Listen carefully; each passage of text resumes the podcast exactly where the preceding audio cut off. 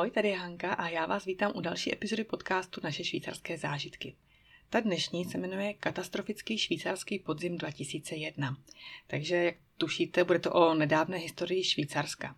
Mě toto téma napadlo, když jsem si četla zpravodajský portál SRF a říkala jsem si, že by pro vás mohlo být zajímavé, protože vlastně letos se všude skloňují útoky po 11. září, které se staly vlastně eh, ve Spojených státech, ale málo kdo možná z vás ví, že v tom roce 2001 na podzim eh, se ve Švýcarsku staly čtyři události, které nebyly zrovna veselé. A jak jsem vám říkala, tak já jsem na to přišla, nebo četla jsem ty články s tím související na portále SRF a možná bych takhle neříkám, že chtěla apelovat na ty z vás, eh, kteří možná zpravodajské portály nečtou, tak eh, já vím, že to někdy složité. Já jsem sama vlastně v rozhovoru pro Check-in Český dům Curych eh, říkala, že když jsme byli tak na začátku, tak jsem žila v jakési bublině protože já jsem neuměla jazyk a nějak jsem se nedokázala dostat do toho, co se tady děje. Nečetla jsem žádný zdejší tisk, nečetla jsem zprávy, maximálně jsem se jako snažila přelouskat nějaké kratičky, nenáročné články v regionálních novinách nebo 20 Minuten, to jsou ty noviny, co jsou k dostání na nádražích, ale rozhodně jsem nesledovala velká média, jako třeba v případě těch českých, když ráno hnedka projedu i dnes nebo seznam zprávy, ale bylo to tím, že jsem neměla ten jazyk.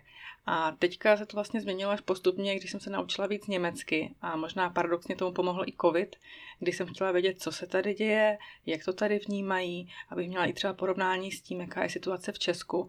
A víceméně mi to sledování těch místních zpráv zůstalo a tak nějak se za to trošku plácám po rameni, protože opravdu se mi tím vlastně podařilo vystoupit z té mojí bubliny, kdy jsem začala chápat, co se tady děje, jaké jsou tady názory a přiznám se, fakt mi to opravdu zase tak moc jako úplně dřív ne, nezajímalo, jo, ale teď mi to zůstalo a jsem ráda, že vlastně i díky tomu vám teďka můžu přinést téma, které doufám pro vás bude zajímavé. Tak, jak už jsem říkala, nedávno se všude skloňovalo výročí atentátu na letadla unesená teroristy al qaidi když narazili do dvojčat. No a právě SRF připomnělo, že nejen Amerika, ale i to Švýcarsko mělo takový černý podzim. A ty události, které se tady staly, nebudou veselé. Ta dnešní epizoda nebyla, nebude teda rozhodně veselá. A troufám si říct, že třeba v Česku se o těch eh, věcech nepsalo vůbec, teda já si aspoň třeba na to vůbec jako nespomínám, protože tehdy na ten podzim byly noviny opravdu plné jenom Ameriky, al a tak dále. Takže pojďme se do toho pustit. Jak už jsem říkala, ty události byly čtyři. 27. září 2001 se stal atentát v Cugu, 2. října došlo k takzvanému uzemnění letecké společnosti Swiss Air, 24. října vypukl velký požár po autonehodě v Godhardském tunelu a 24. listopadu se stala havárie letadla eh, v městečku, u městečka Bassesdorf. Tak začnu tím atentátem v Cugu. Opravdu to nebude veselé povídání. Já jsem přečetla několik článků, dohledávala jsem si k tomu informace, dokonce jsem se dívala skoro na dvouhodinový dokument eh, od SRF a opravdu bylo to docela těžké téma, až mi z toho mrazilo, bylo to hodně smutné. Tak já se vám pokusím to tak nějak eh, přiblížit, co se tady tehdy stalo. Masakr v Cugu se odehrál 27. září 2001, teda v kantonu Cug, v budově kantonálního parlamentu kdy hnedka ráno 27. září zhruba po 10. hodině vtrhl do parlamentu, do té budovy 57-letý Friedrich Leibacher, převlečený za policistu. Byl ozbrojený švýcarskou armádní útočnou puškou, pistolí Six Sauer, brokovnicí a revolverem a na sobě měl, jak už jsem říkala, byl převlečen za policistu, tak měl vyrobenou, podmácku vyrobenou policejní vestu. A tímto se vlastně bez problémů dostal do té budovy parlamentu. On začal střílet v sále, kde zasedali poslanci a střílel téměř tři minuty. Přičemž zabil tři členy výkonné rady, Regierungsräte, a 11 členů zákonodárného sboru, tedy Kantonsräte, a ostatní a dalších 18 eh, politiků a novinářů zranil, některé z nich těžce. Vystřelil zhruba 91 nábojů a poté zapálil po domácku vyrobenou bombu a následně si vzal život. A jeho hlavním cílem byl kantonální ministr Robert Bisik, který ale při tom atentátu vůbec nebyl zraněn. A jedná se tedy o jeden z nejhorších zločinů ve švýcarské kriminální historii. A v podstatě tento útok byl prvním svého druhu ve Švýcarsku a od té doby je to jedním z nejtemnějších dnů kantonu Zug. No a kdo byl vlastně ten útočník, ten Friedrich Leibacher? Ten vrah, který si teda následně vzal život, byl známý výtržník a drobný kriminálník, takový ten notorický stěžovatel, který se už v mládí dostal do konfliktu se zákonem. Měl několik nevydařených manželství se ženami, a v roce 1970 byl odsouzen za incest, krádež, padělání a dopravní přestupky, za to teda k 18 měsícům odnětí svobody. Trest si odpikával v pracovně výchovném ústavu a po opuštění toho ústavu se stal nezaměstnaným. Lékaři u něj diagnostikovali paranoidní poruchu osobnosti a alkoholismus a byl mu přiznán invalidní důchod. Potom v roce 1998 byl odsouzen za vyhrožování řidiči autobusu eh, dopravního podniku v Cugu. Toho dokonce potom v restauraci ohrožoval zbraní. Leibacher byl vlastně, jak jsem říkal, takový ten notorický stěžovatel a zahrnoval eh, úřady různými stížnostmi a on začal postupně věřit, že terčem nějakého vládního spiknutí a to spiknutí mělo být vedené právě výše zmíněným Robertem Bisigem, tím ministrem, na kterého měl být původně vedený ten útok. A ten Bisig teda vlastně vyvázl bez zranění.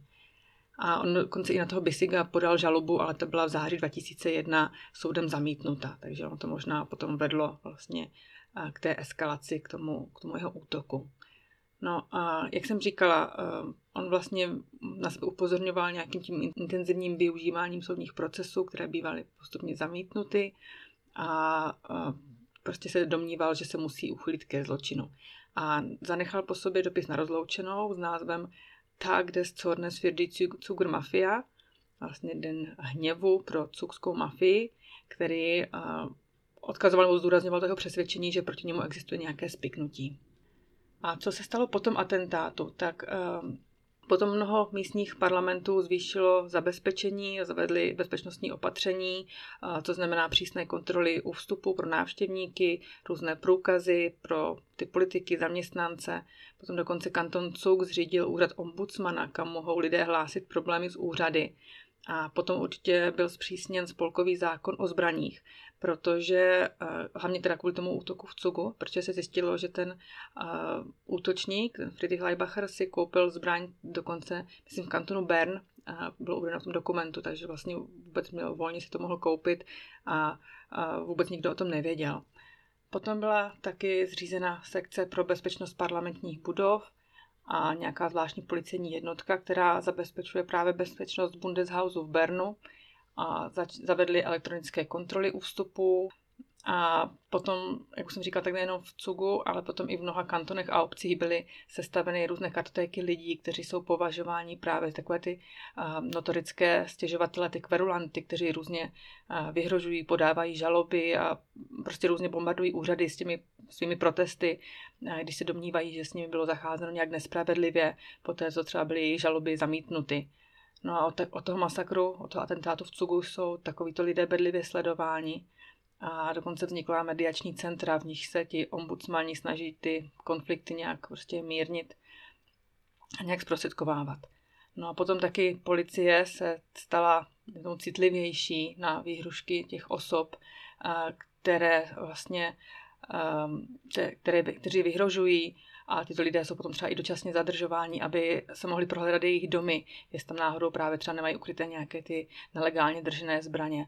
A co se týká ještě těch zbraní, tak při vydávání zbrojních průkazů je opravdu, nebo jsou ty žádosti oplivě, opravdu pečlivě zkoumány, protože toho Leibachera, jak už jsem říkala, byla diagnostikována paranoidní porucha osobnosti a přesto si mohl tu zbraň legálně koupit, i když přesto předtím lidem vyhrožoval a byl opravdu známý jako ten, ten stěžovatel a bylo dokonce na něj podáno teda trestní oznámení. A prostě i takový člověk si mohl koupit zbraň, takže ty podmínky pro držení zbraně nebo pro prodej zbraní byly zpřísněny.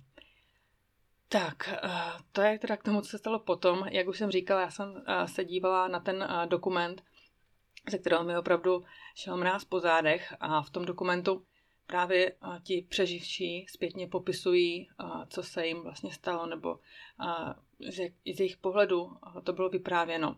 Já bych vypíchla několik z nich, kteří tam byli uvedeni. Prvním z nich je reportérka novinářská místního rádia Central, která měla ohromné štěstí. Ona byla rádiem vyslána, aby se zúčastnila toho jednání a pak o něm referovala do rádia. A vlastně v tom sále, kde oni jednali, tak bylo samozřejmě i místo pro novináře. A ona tam přišla, ale na tom jejím místě sice bylo ještě volno, tak ona tam odložila kabát, ale nenašla volnou zásuvku pro všechnu tu aparaturu, kterou sebou měla, tak musela do novinářské kanceláře v patře. A tam oni právě měli rádio, které vysílalo všechno to, no, nějaký prostě reproduktor, který vysílal všechno co, to, co se děje právě v té zasedací síni. Tak uh, ona se jen vlastně domluvila telefonicky s tím svým šéfem v tom rádiu, jak bude referovat a najednou prostě těmi dalšími dvěma kolegy, se kterými v té kanceláři byla, tak slyšeli, jak tam právě vtrhnul ten atentátník a začal střílet tak se schovali prostě na zem, za stůl, zabarikádovali se stolem, židlema a zůstali tam, než to všechno skončilo.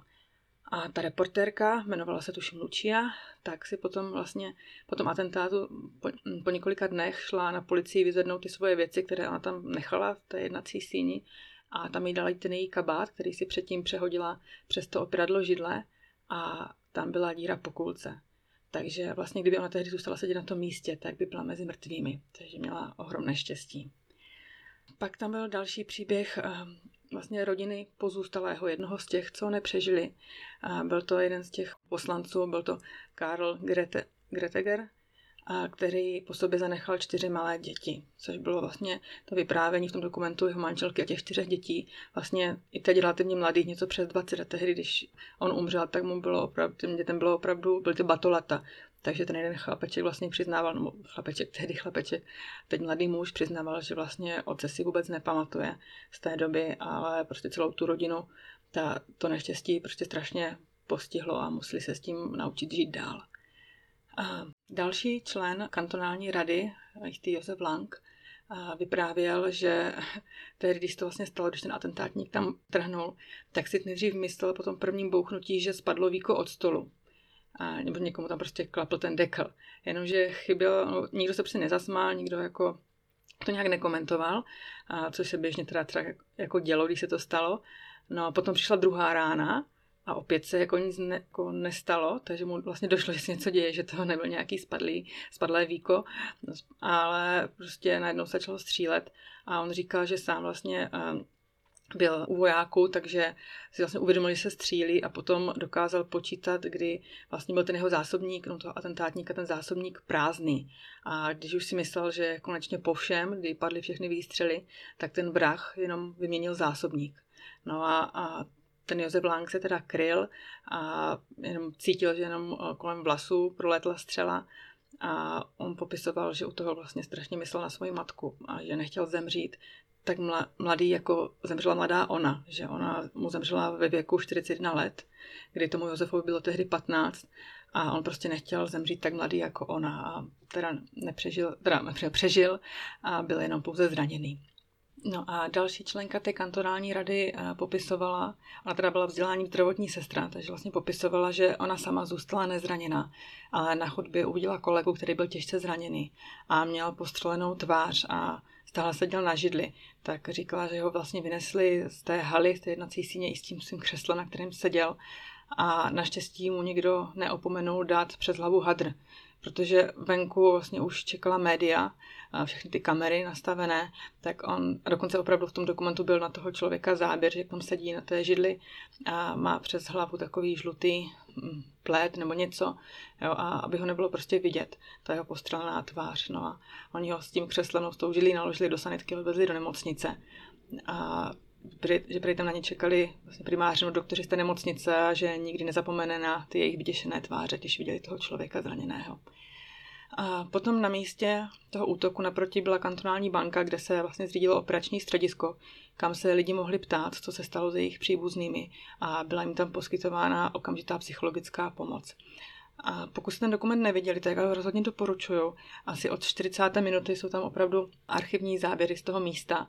A do té doby to byl víceméně hraný dokument, vlastně povídání těch lidí, co přežili, plus eh, vlastně herci, kteří se no, snažili zahrát ty ty osoby, které v tom dokumentu promlouvají. A v tom, potom těch reálných záběrech byly sanitky, to ošetřování raněných, výpovědi těch přežit, přeživších, okamžitých, všechny zachycené ty emoce a opravdu, jak jsem říkala, já jsem z toho jako husí kůži. Tam těch, těch, co vyprávěli o tom, co se jim stalo, těch přeživších bylo víc, než ty, které jsem zmiňovala, takže pokud můžete, máte na to čas, tak se na to rozhodně podívejte. A ještě bych možná zmínila, že i o tom, o těch událostech, no, ty události byly popsané v novějším vydání časopisu Schweizer Illustrierte, a tam byl rozhovor právě s prezidentem, nebo s tehdejším bundesprezidentem Moritzem Loenbergerem, který právě popisoval, že ostatní tiho kolegové prezidenti, ve Švýcarsku se teda prezidenti střídají po roce, to už jsem vám taky, myslím, říkala v podcastu, tak většinou se zúčastňují zahajování nějakých slavností a tak, je to většinou spojené s nějakým jednáním nebo víceméně veselé události. Nicméně on sám za dobu, ten rok toho svého působení, vlastně během pár měsíců musel uh, sdělovat vlastně národu o čtyřech tragédiích, takže že to pro něj to prezidentství ten jeden rok rozhodně jako nebyl veselý. Na druhou stranu, to, co byla teďka ta covid pandemie, tak Simoneta Somaruga a Guy Permelen si taky teďka prožívají svoje zase s covidem, takže eh, on to měl spojené právě s těmito událostmi, s tím černým podzimem 2001. To byla první událost z toho smutného podzimu. Druhý, druhou událostí, která nastala de facto pár dní poté, 2. října, bylo uh, grounding uh, Swiss Air. Grounding, to znamená vlastně uh, um, odstavení, nebo bych to prostě řekla, uh, té letecké společnosti Swiss Air. Uh, Swiss Air, vlastně oficiální název je Schweizerische Luftfahr Aktiengesellschaft, uh, se sídlem v Klotenu, byla založena v roce 1931 a vlastně až do svého moratoria na restrukturalizaci dluhu v říjnu 2001 a následné likvidace v březnu 2002 byla švýcarskou národní leteckou společností. To, toho 2. října 2001 ta společnost Swiss Air zanikla, protože jim prostě došly peníze a letadla musela zůstat na zemi jakkoliv byla prostě po světě. Jak už jsem zmínila ten časopis Schweizer Illustrierte, tak tam byla dokonce fotografie pilota, který vlastně sedí na pláži v Riu a, a nemůže nikam, prostě zůstal uh, vyset, jak to říct, prostě zůstal, zůstal v Riu a jeho letadlo prostě nemohlo vzlétnout. No a tím uzemněním nebo tím vlastně tím moratoriem na tu restrukturalizaci dochází vlastně k největšímu bankrotu společnosti v poválečném období ve Švýcarsku. A pro národ, pro Švýcarsko to byl docela šok, který přiměl tu místní vládu a banky k zamyšlení, protože opravdu, když fakt řeknete, že to byl prostě největší bankrot v poválečném období a byl to bankrot zrovna takového uh, národního pokladu, tak to docela tím tou ekonomikou uh, otřáslo. A ta Swiss Air měla opravdu jako vynikající pověst díky vlastně své spolehlivosti, službám kvalitním, dobrému marketingu. A bylo to opravdu světově, to byl vlastně uh, lídr, nebo byla to prostě jedna z nejlepších leteckých společností vůbec. A ti samotní zaměstnanci byli na svoji společnost uh, velmi hrdí. Jo, a opravdu to, co se stalo, tak to popisují jako národní krach a definitivní konec takové zvláštní zlaté éry Švýcarska. A co se vlastně stalo? No, proč ta vlastně um, společnost přišla ke krachu? A ta začátek krize se možná už jako datuje kolem roku 1990, kdy se mm, evropský trh docela liberalizoval, zdražily se pohonné hmoty a samotní zákazníci se začali více orientovat na ceny. A Švýcarsko taky řeklo ne vstupu do evropského hospodářského prostoru. Mezitím se objevily nízkonákladové letecké společnosti a vlastně to, celé to podnikání, no ta, ta letecká branže se stala docela jako nepředvídatelná. Pro ten Swiss Air jim se konkrétně nepodařily nějaké fúze s velkými partnery a začala kupovat eh, menší společnosti, což bylo docela jako eh, riskantní, protože ty společnosti vlastně nebyly um, ziskové, to byly docela ztrátové společnosti. A všechno to pokračovalo vlastně k konci 90. let, kdy šéf společnosti Swiss Air Filip eh, Brugisser eh, od roku 1997 do ledna 2001 vlastně byl de facto zodpovědný za to, co se stalo, protože on v roce 1997 zahájil agresivní nákupní kampaň, kterou sám nazval strategii Hunter. A jak už jsem říkal, prostě kupovali, kupovali um, ty menší, uh, ale ty nerentabilní letecké společnosti a vlastně došel jim kapitál. I, I ty banky vlastně Credit Suisse a UBS podcenili každodenní potřebu kapitálu a tak se vlastně stalo, že letadla byly 3. a 4. října odstavena úplně. Ono to trošinku připomínalo situaci z roku 1950, ale tam vlastně Swiss Air, když měl svoji krizi, tam dokonce i šéf Migrosu nabízel, že tu Swiss Air odkoupí nebo do ní investuje nebo tak něco. Ale prostě tehdy jim chybělo nějakých 10 milionů franků, ale v tom roce 2001 té společnosti chyběly více než 2 miliardy franků. A to už bylo prostě i moc i na federální vládu, aby tu eh, společnost, ten národní klenot se snažila nějakým způsobem zachránit. Takže to se stalo na začátku října roku 2001, ale teď sami víte, že po těch 20 letech eh, ta švýcarská letecká společnost Swiss znova létá, ale létá už jako ceřiná společnost společnosti Lufthansa. Tak, to byla druhá taková uh, událost toho podzimu 2001 a dostáváme se ke třetí. Ta se stala 24. října, kdy se stala nehoda a velký požár v Godhardském tunelu. A vlastně s 11 mrtvými se jedná o nejvážnější nehodu, jaké kdy v Godhardském tunelu došlo. A dva kamiony do sebe čelně narazily a ucpaly tunel. Po 30 sekundách požáru byla viditelnost jen 2 metry a teplota v tom tunelu dosáhla 1200 stupňů. Řidič, který měl nehodu na svědomí, byl opilý. Tak a teď si pojďme říct, co se tedy přesně stalo. A možná ještě na úvod si pojďme říct, že vlastně pod názvem Godhardský tunel se skrývají tunely hned tři. Původní železniční tunel z roku 1882, o téměř 100 let mladší silniční tunel a nejnovější 57 km dlouhý železniční tunel. My se ale budeme bavit o tedy Godhardském silničním tunelu, což je tunel, který byl postaven v roce 1980 a leží na dálnici A2 a spojuje lokality Geschenen v kantonu Uri a Airolo v kantonu Ticino, v tom italské hovořícím kantonu eh, Švýcarska.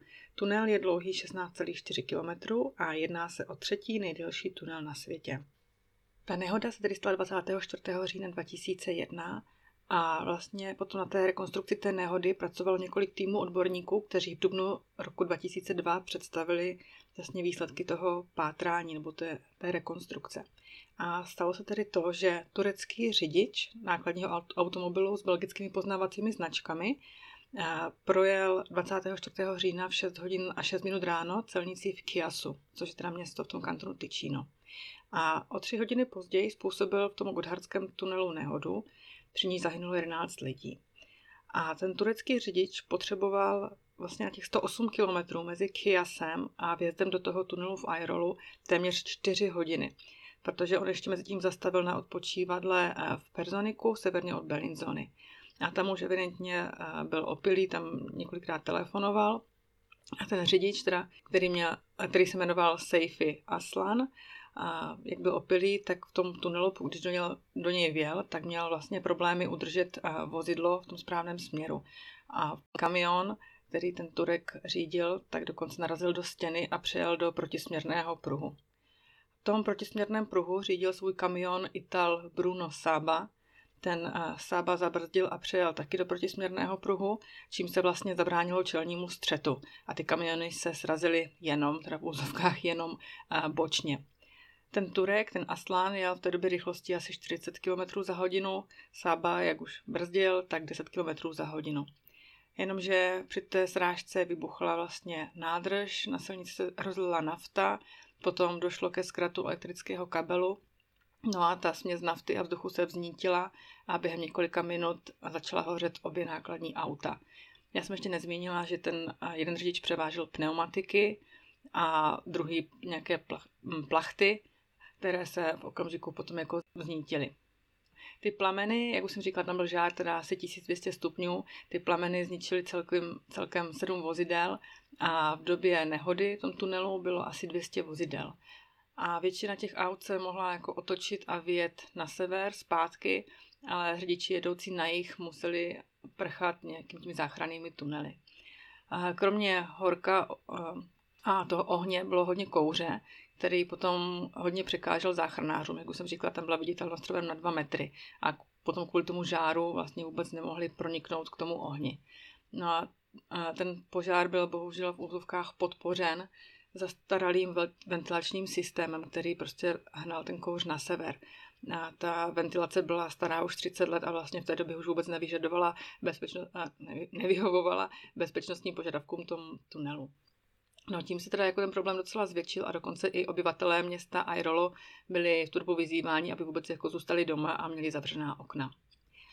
Ten uh, italský řidič, uh, ten, který už jako stihnul brzdit, ten, který nebyl opilý, tak ten se dokázal zachránit, ale tělo toho Turka, toho řidiče, který tu nehodu způsobil, bylo nalezeno 300 metrů od jeho vozidla. On zemřel na nadýchání kouře, stejně jako devět dalších obětí a další osoba, ta jedenáctá, uhořela. Tak celková škoda té nehody v tom Gdaňském tunelu byla vyčíslena na 18 milionů švýcarských franků a tunel byl uveden znova do provozu pouhé dva měsíce po té nehodě. Ale potom požáru byla přijata řada opatření, která potom výrazně zvýšila bezpečnost tunelu ve Švýcarsku, takže vlastně eh, těžký provoz je dneska bezpečnější než v roce 2001 a dokonce hasiči dostali k dispozici cvičné tunely, ve kterých můžou v těch vlastně v podstatě reálných podmínkách nacvičovat eh, obzvlášť náročné zásahy, jako právě takový, který byl při, té, při tom požáru v tom Godhardském tunelu. No a průměrný počet nehod je taky výrazně nižší než před rokem 2001. Tak, to byla třetí událost, která se stala v tom černém podzimu v roce 2001 a dostáváme se k poslední, tím, že nehoda letadla u Basesdorfu v Curychu, která se stala 24. listopadu. Tu sobotu pozdě večer havaroval letou Jambolino LX3597 společnosti Cross Air do lesního porostu nedaleko Baselsdorfu.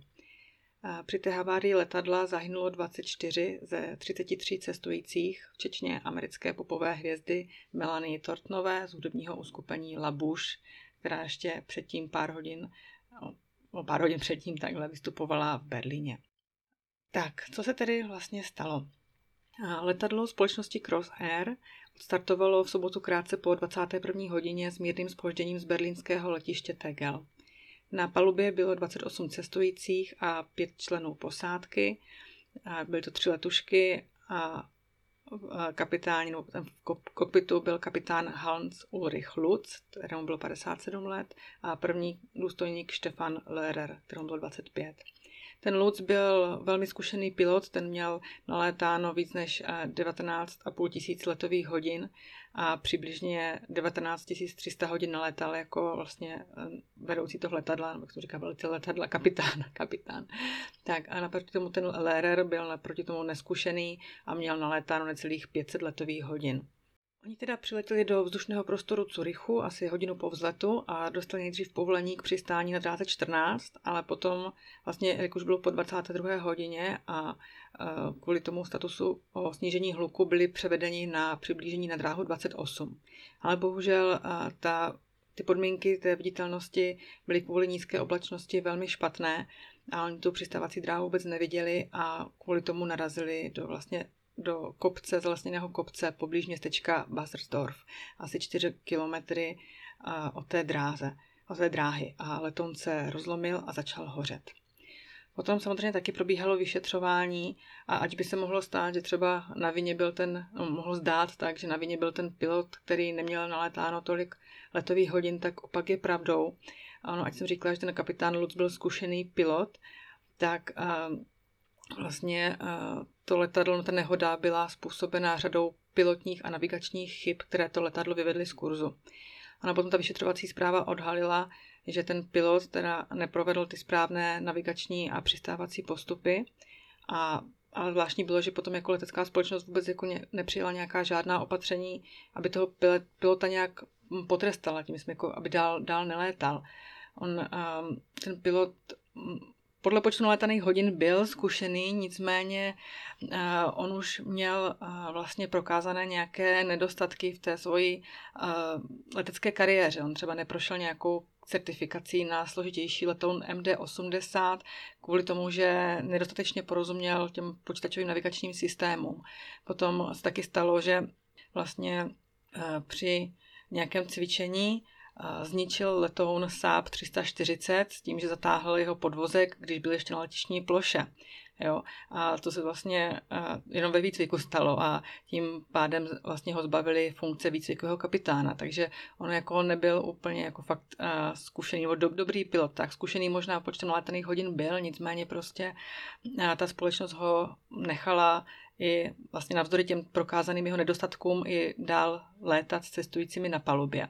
Ale bylo to kvůli tomu, že údajně měli nedostatek kvalifikovaných pilotů, ta společnost Cross Air. No, Takže jo, ještě tady mám poznámku, že ještě měl jeden incident, kdy třeba při přiblížení na letiště Lugano se přiblížil na 300 stop od srážky vlastně s hladinou jezera během toho klesání. Potom udělal nějakou navigační chybu během vyhlídkového letu nad, nad Alpami, která vlastně ten let zavedla úplně od, daleko od kurzu od švýcarsk, no, do švýcarského Sionu. Jo? Takže ono vůbec, on si myslel, že je v Sionu a přitom byli někde už v italských Alpách. Takže to vlastně jenom ukazuje, jako já se směju, ale on to ukazuje, že opravdu ta společnost udělala v tomhle jako chybu, že toho uh, Luce nechala dál létat. No ale jako nebyla to jenom jeho chyba a potom ta vyšetřovací zpráva uvedla, že tam byly jako i další faktory, které tomu přispělo. Že třeba ty kopce, do kterých to letadlo narazilo, tak vůbec jako nebyly vyznačené v přibližovací mapě, kterou ta posádka používala.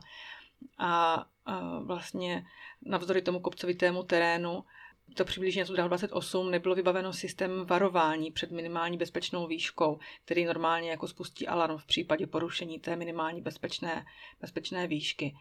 No a potom třeba, že letištní prostředky pro určení do, té viditelnosti na dráhu 28 nebyly dostatečné.